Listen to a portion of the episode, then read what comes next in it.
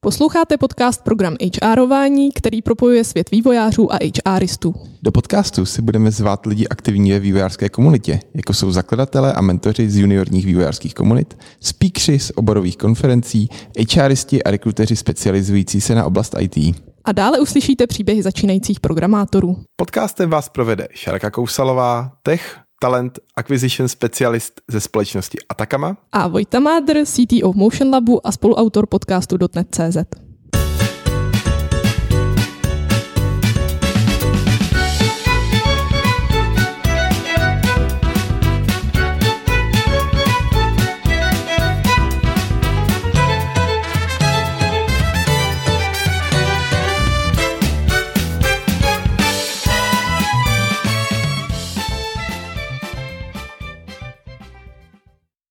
Do dnešního dílu jsme si pozvali Pepu Kousala.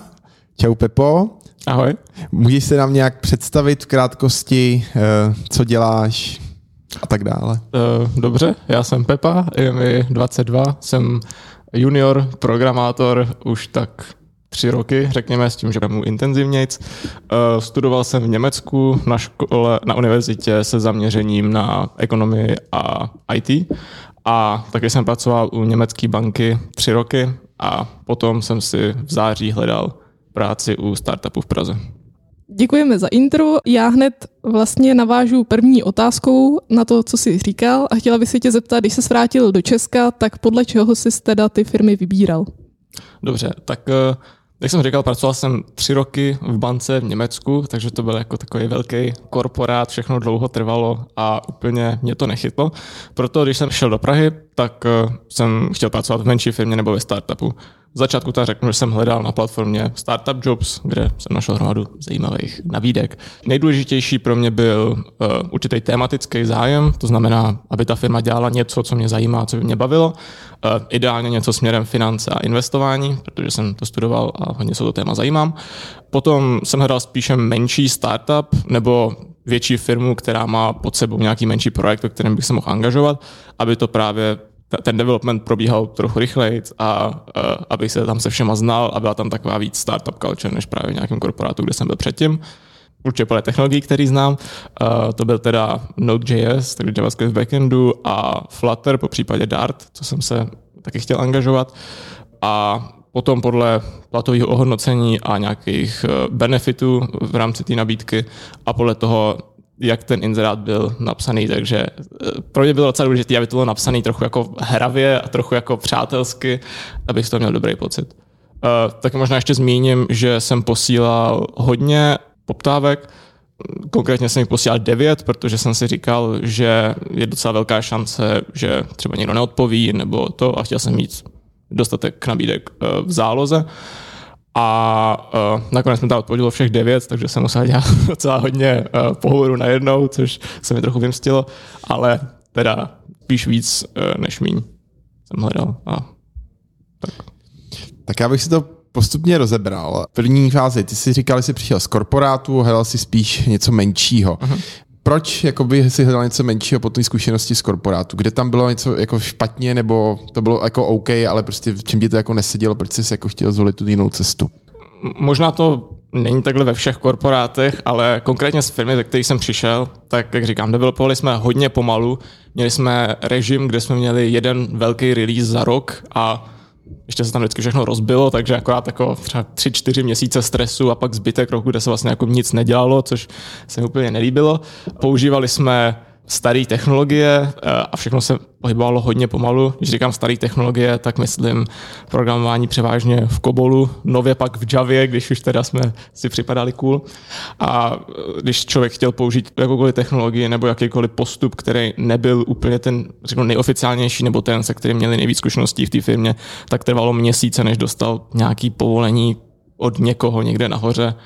A tak, takže říkám, všechno se hýbalo hrozně pomalu, bylo to takové jako nuda, byla tam špatná komunikace, byla tam špatná struktura eh, těch projektů a celkově té firmy mi přijde a člověk se nezná s těma lidma na takový úrovni, jako se podle mě zná ve startupech. Mě třeba rozhodně vyhovuje klidně vzít notebook v sobotu v 10 večera jít programovat, protože někde něco třeba spadlo nebo se někde něco musí udělat A tak k tomu bych ještě možná zapojil, že v těch startupech je, aspoň z mojí zkušenosti, určitě mnohem větší časová flexibilita, kor ještě než v Německu, kde na to dávají hodně eh, pozor, aby člověk pracoval jenom ten čas, kde jako může pracovat jako z hlediska zákona a tak, tak eh, to jak v Čechách, tak teda konkrétně ve startupech úplně není, že člověk může pracovat kde chce, kdy chce, jak chce odejít, jak kde, ale plus minus. A, to se na tom určitě hodně líbí. A měl ten korporát přeci jenom nějaké výhody proti tomu startupu? Záleží, co člověk prioritizuje a na co je zvyklý. Určitě nějaká stabilita, taky to, že když člověk nechce, aby mu někdo psal v sobotu v 10 večer, tak korporát asi není úplně nejhorší uh, způsob zaměstnání. Uh, lepší benefity, lepší platový ohodnocení, protože má víc prostředků, se kterými může manipulovat a když si to člověk v tom korporátu mí zařídit, tak určitě větší šance se třeba podívat do zahraničí, že to tak řeknu, nebo no, nebo třeba do stejné firmy na jiném místě, že jsme měli třeba pobočky ve, ve větších městech. Určitě jsme víc cestovali, měli jsme jako vždycky bukle, jako hezký hotel a tak, něco, jakože nebylo to špatný, ale mě to úplně nevyhovovalo. Nebylo to úplně to, co bych v té práci prioritizoval. Ale myslíš, že vy jsou lidi, kteří si v tom jako najdou asi svoje, že jo? Určitě. A taky, si, taky neříkám, jako, že startup good, korporát bad. Uh, přijde mi, že taky se určitě jako pak někdy do korporátu vrátím později, ale teď uh, mi uh, určitě ta startupová kultura a ten způsob té práce vyhovuje víc. Nechybí ti v tom startupu procesy? To je, to jako jedna z výhod korporátu, že spousta korporátů má jasně daný procesy, že asi jasný, co kdo dělá, je to nějaké ohraničení versus startup, kde prostě spousta startupů třeba v procesu má velmi málo, ale zase je to volnější. Mm, tak to zase, říkám, zase záleží. Mně osobně určitě ne, protože hlavně na začátku svojí programovací kariéry si chci jako šáhnout na všechno a tak nějak se všude angažovat, což právě i kvůli těm procesům v korporátu jsem úplně nemohl, ale umím si představit, že pro některé lidi je to velmi pozitivní věc, kterou právě vyhledávají ve své práci. Právě i taky z hlediska té stability a takových věcí, o kterých jsem mluvil. Tak já to posunu trochu dál. Eh, když si teda ty firmy už nějakým způsobem vybral a říkal si, že jsi byl zapojený teda ve více těch procesech, tak jak se teda na ty pohovory potom připravoval? Uh, tak nevím, jestli bych to označil úplně jako přípravu, ale ještě než jsem šel na ty pohovory, tak jsem měl hotový nějaký vlastní projekty, ke kterým jsem pak hodně referoval v rámci těch pohovorů a který jsem si dal na CV a byl to jako to, co jsem se hodně opíral v rámci všech těch pohovorů, na kterých jsem byl.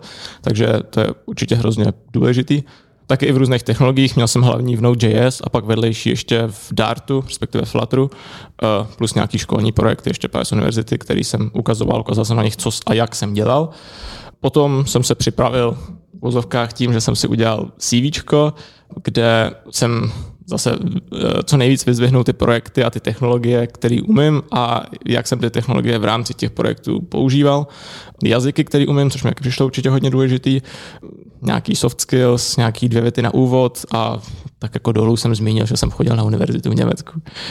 A před těma interview jsem se vždycky tak nějak projel ty projekty, co jsem dělal, abych si připomenul, co a jak jsem dělal. Tak jsi vlastně jednu z těch příprav si teda udělal technologickou. Jestli se psal teda, co ti vyhovuje, nebo jaký jazyky děláš, eh, jak bys si to teda představoval a podle toho si teda projel vlastně ty nabídky, a která teda ti fitovala, tak tam si napsal. Je to tak? Určitě, primárně. Eh, byly i nabídky, kde třeba psali, že právě dělají třeba jak v Node, tak v, ve Flutteru, ale zároveň třeba v Ruby on Rails, tak i tam jsem napsal a říkal jsem, jako jo, tak určitě bych byl schopný a ochotný se to v případě doučit, ale podle toho jsem to filtroval, podle toho jsem hledal. A myslíš si, že je důležitý teda, když mu teda si sepsal ty technologie versus produkt, který si ten člověk vybírá, co je pro tebe jako bylo důležitější? Mm, v Endeffectu asi ty technologie, aby člověk něco mohl ukázat na tom výběrovém řízení dál, aby pak člověk nebyl úplně ztracený, když do té práce přijde. Kor jako junior jsem přestal, že to je hodně důležitý. Ale ten produkt byl pro mě určitě minimálně na druhém místě a hodně jsem si pak vybíral i podle toho produktu v Effect. Ale technologie na prvním. Takže když už jsi jim napsal teda, tak můžeš potom popsat, jak dál probíhala ta komunikace od toho pozvání na pohovoru a případně pak i ty pohovory, jak probíhaly. Uh-huh. Tak uh, nejpozději do týdne jsem měl v Gmailu pozvání na Google Meet, kde jsme měli vždycky první kolo interview. Jak jsem říkal předtím, měl jsem těch interview devět, takže to bylo devět linků, docela hodně. A tam jsme si tak nějak, buď s nějakým HRistou, nebo s nějakým senior developerem, nebo s oběma, popovídali o tom, co já hledám, odkud jsem přišel, právě jaký mám zkušenosti, to, co jsem napsal na CV, trošku jako rozebrat. A zároveň oni mi řekli, co oni dělají v té firmě, koho jako hledají, jestli třeba ještě umím tohle a tohle, co nenapsali do toho inzerátu. A potom, když jsem prošel tím interview, to znamená, neudělal jsem úplně špatný dojem a úplně jsem jako nelhal tím, co jsem psal na CV, když takhle řeknu, tak eh, mě pozvali na druhý kolo nebo potom ještě na třetí a další kola. S tím, že těch kol vždycky byl jiný počet. V fotovkách nejkratší interview, co jsem dělal, byly jenom dvě kola, kde byl doslova jenom to interview a potom druhý kolo, kde jsme se už jenom domluvili na detailech pracovních podmínek a pracovní smlouvy a už bych jako tu práci dostal. A nejtěžší interview nebo nejdelší interview bylo interview o pěti kolech, kde jsem měl právě ten pohovor a potom uh, tři další kola nějakých úkolů, kde jsem se musel jako ukázat, že to, co o sebe říkám, je vážně pravda. A potom pátý, kde jsme se domluvili na nějakých těch pracovních podmínkách a platu. Uh, a těch typů interviews, toho zkoušení v úvozovkách nebo toho, co jsem pro ty firmy musel dělat, byly hodně. Rád bych to tady zmínil, protože devět interviews a na každý, co jsem přišel, tak tam jsem musel dělat něco jiného než na tom předchozím, což mě docela překvapilo upřímně. Na prvním, co jsem byl, jsem dostal úkol s nějakým zadáním, co má něco společného s tou firmou. Dostal jsem nějaký data v Excelu a musel jsem nějakým způsobem naprogramovat řešení, který předpovídá nějaký budoucí data z těch stávajících dat. Bylo jedno, jakou použiju technologii, měl jsem na to týden a pak jsem musel poslat, eh, jak jsem to udělal a nějaký výsledek tak eh, to jsem udělal. Výsledek teda upřímně za moc nestál, aspoň z mojí strany si myslím, ale napsali mi, že se jim líbí, jak uvažuju a jaký způsob vyřešení toho problému jsem si zvolil a dali mi nabídku a to bylo to první interview u první firmy. Druhý typ interview bylo zaslání projektu, eh, kde jsem musel poslat právě buď nějaký ten Node.js projekt, když jsem se hlásil na Node.js pozici, nebo nějaký Flutter projekt, když jsem se hlásil na Flutter pozici. Tam jsem já osobně měl trochu problémy, protože já jsem dělal aplikace, které jako fungovaly a pro mě byly dostačující, ale nikdy jsem úplně neuměl psát jako hodně strukturovaný kód a jako umět nějaký jako design patterns a takové věci, které ty firmy často hledají. Takže u jedné mi řekli jako, že dobrý a že se jim ten kód líbí a byli ochotní mi udělat nabídku a u dvou mi řekli právě, že ten kód není moc strukturovaný a že jako s tím nejsou úplně spokojený a poslali mi úkol místo toho, abych udělal nějaký nový úkol, kde mi dají pevně stanovený, jak ten kód má být strukturovaný a co mám přesně udělat a odezvat jim to zase za týden. Třetí typ byl eh, takzvaný refactoring kata interview, nejsem si jistý, jestli to vyslovuju správně, ale prakticky jsem dostal nějaký kratší kód, třeba kód o dvou, třech funkcích a musel jsem ho refaktorovat tak, aby byl hezčí než ten kód, co mi dali. Bylo to buď online nebo úplně fyzicky, kde jsem dostal si přines počítač a pak na mě koukali dva, tři lidi jako ze stran, to nebylo úplně příjemný. A to šlo, Určitě by chtělo, aby se to člověk předtím vyzkoušel, než tam půjde, protože to bylo, když jsem to dělal poprvé, to první interview, tak to bylo poprvé, co jsem to dělal. A je to taková nezvyklá věc, člověk na ní není úplně připravený, přijde kor jako junior, ale to je taky typ eh, interview, na který člověk může narazit. A potom jsem ještě dělal, já tomu říkám lead code interview, což je interview s úkolama z lead code, což je taková stránka, který se specializuje na algoritmy a data structures a podobné věci, takže aby člověk rozuměl tady těm principům core jako backend nebo full stack developer, na to jsem se hlásil. A s tím jsem měl taky docela problém, protože říkám, spíš jsem dělal jako aplikace, které fungovaly, ne které fungovaly úplně nejlíp.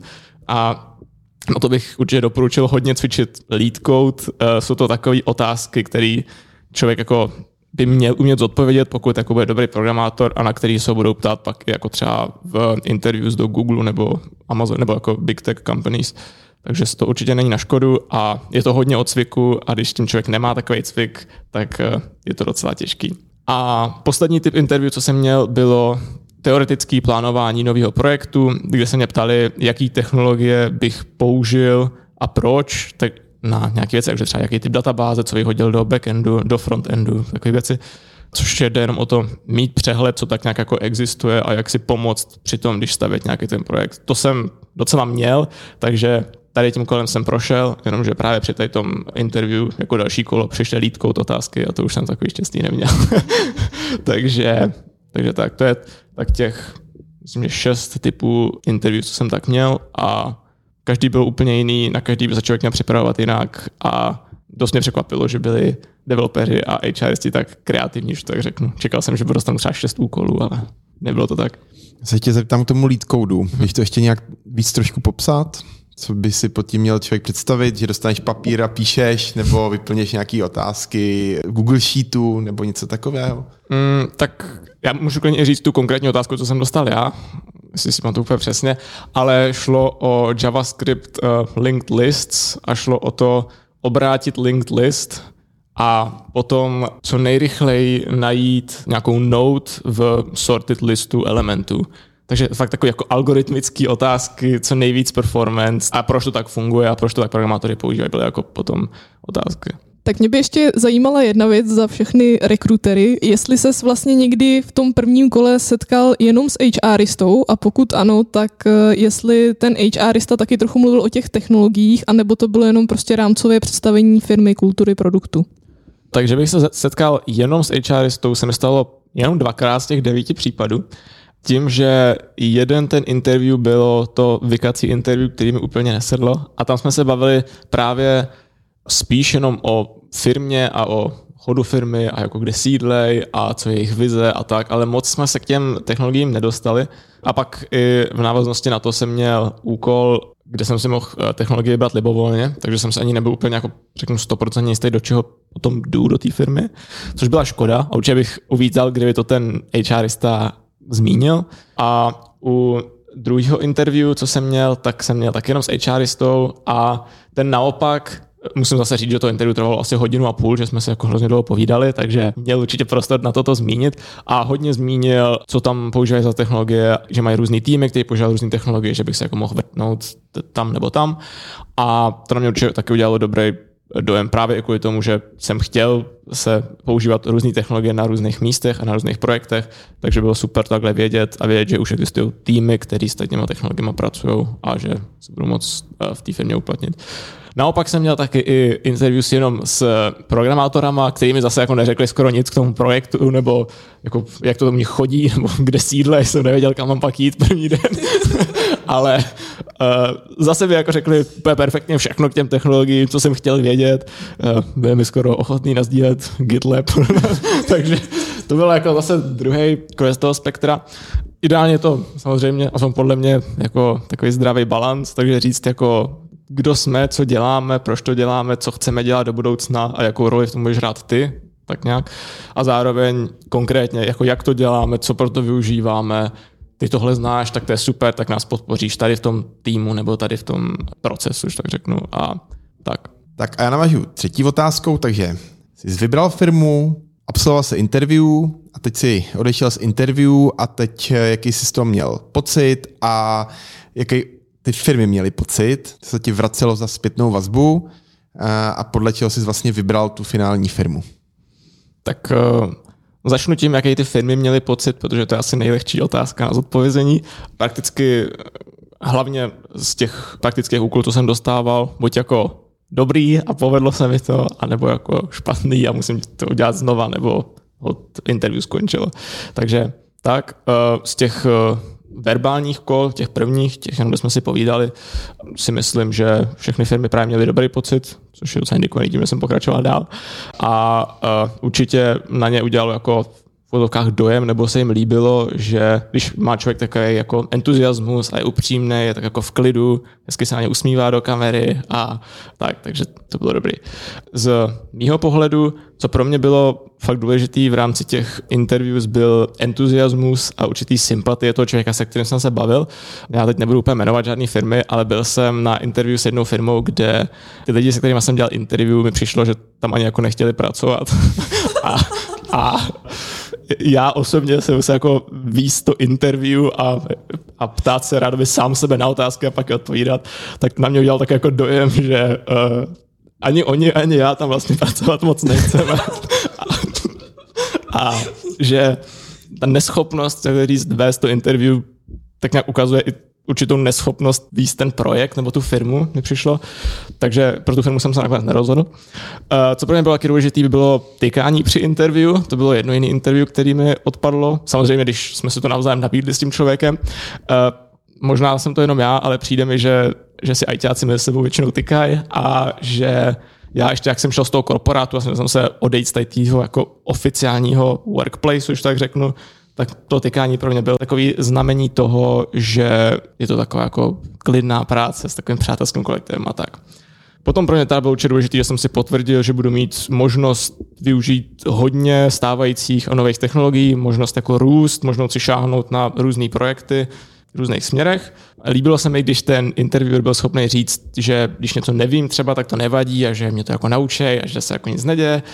Hledal jsem taky dostatečně velký a zkušený tým, to, co jsem třeba říkal, a ty lidi, co do toho nebyli úplně zapálený, tak uh, to byl ještě tým o třech lidech, kde jsem se bál, že by na mě třeba padla až moc velká zodpovědnost a byl bych třeba sám v kanclu pořád, a tak to jsem taky úplně nechtěl. Hodně jsem si cenil, když zmínili company culture, jakkoliv, takže jak třeba tráví já nevím, obědy nebo přestávky a jestli třeba s kolegama chodí do hospody po práci nebo něco takového. Bylo pro mě taky důležitý schopnost odpovědět na otázky, které jsem mi položil já.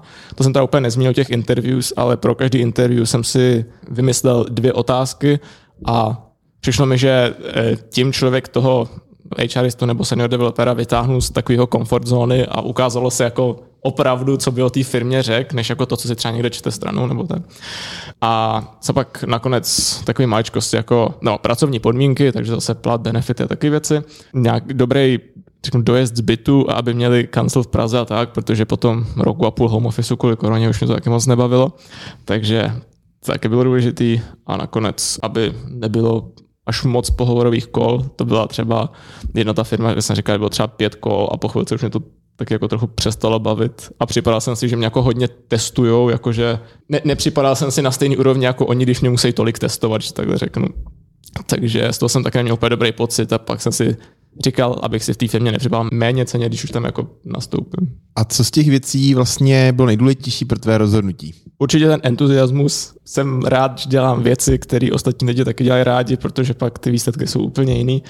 A ten dostatečně velký a zkušený tým, takže minimálně třeba pět lidí a ať aspoň polovina z nich nejsou junioři, když to takhle řeknu, aby se ten, ten projekt se sice může ubírat nějakým směrem, ale aby se taky ubíral dobrým směrem a nějaká ta company culture fan defectu. Takže právě, aby to jako nebylo všechno jenom o práci, když to tak řeknu, ale i o tom najít tam dobrý kolektiv a najít tam kamarády a prostě celkově se během té práce bavit. Tak jo, Pepo, my děkujeme za rozhovor Myslím si, že to bylo velmi přínosný, hlavně pro všechny naše juniory, co nás poslouchají.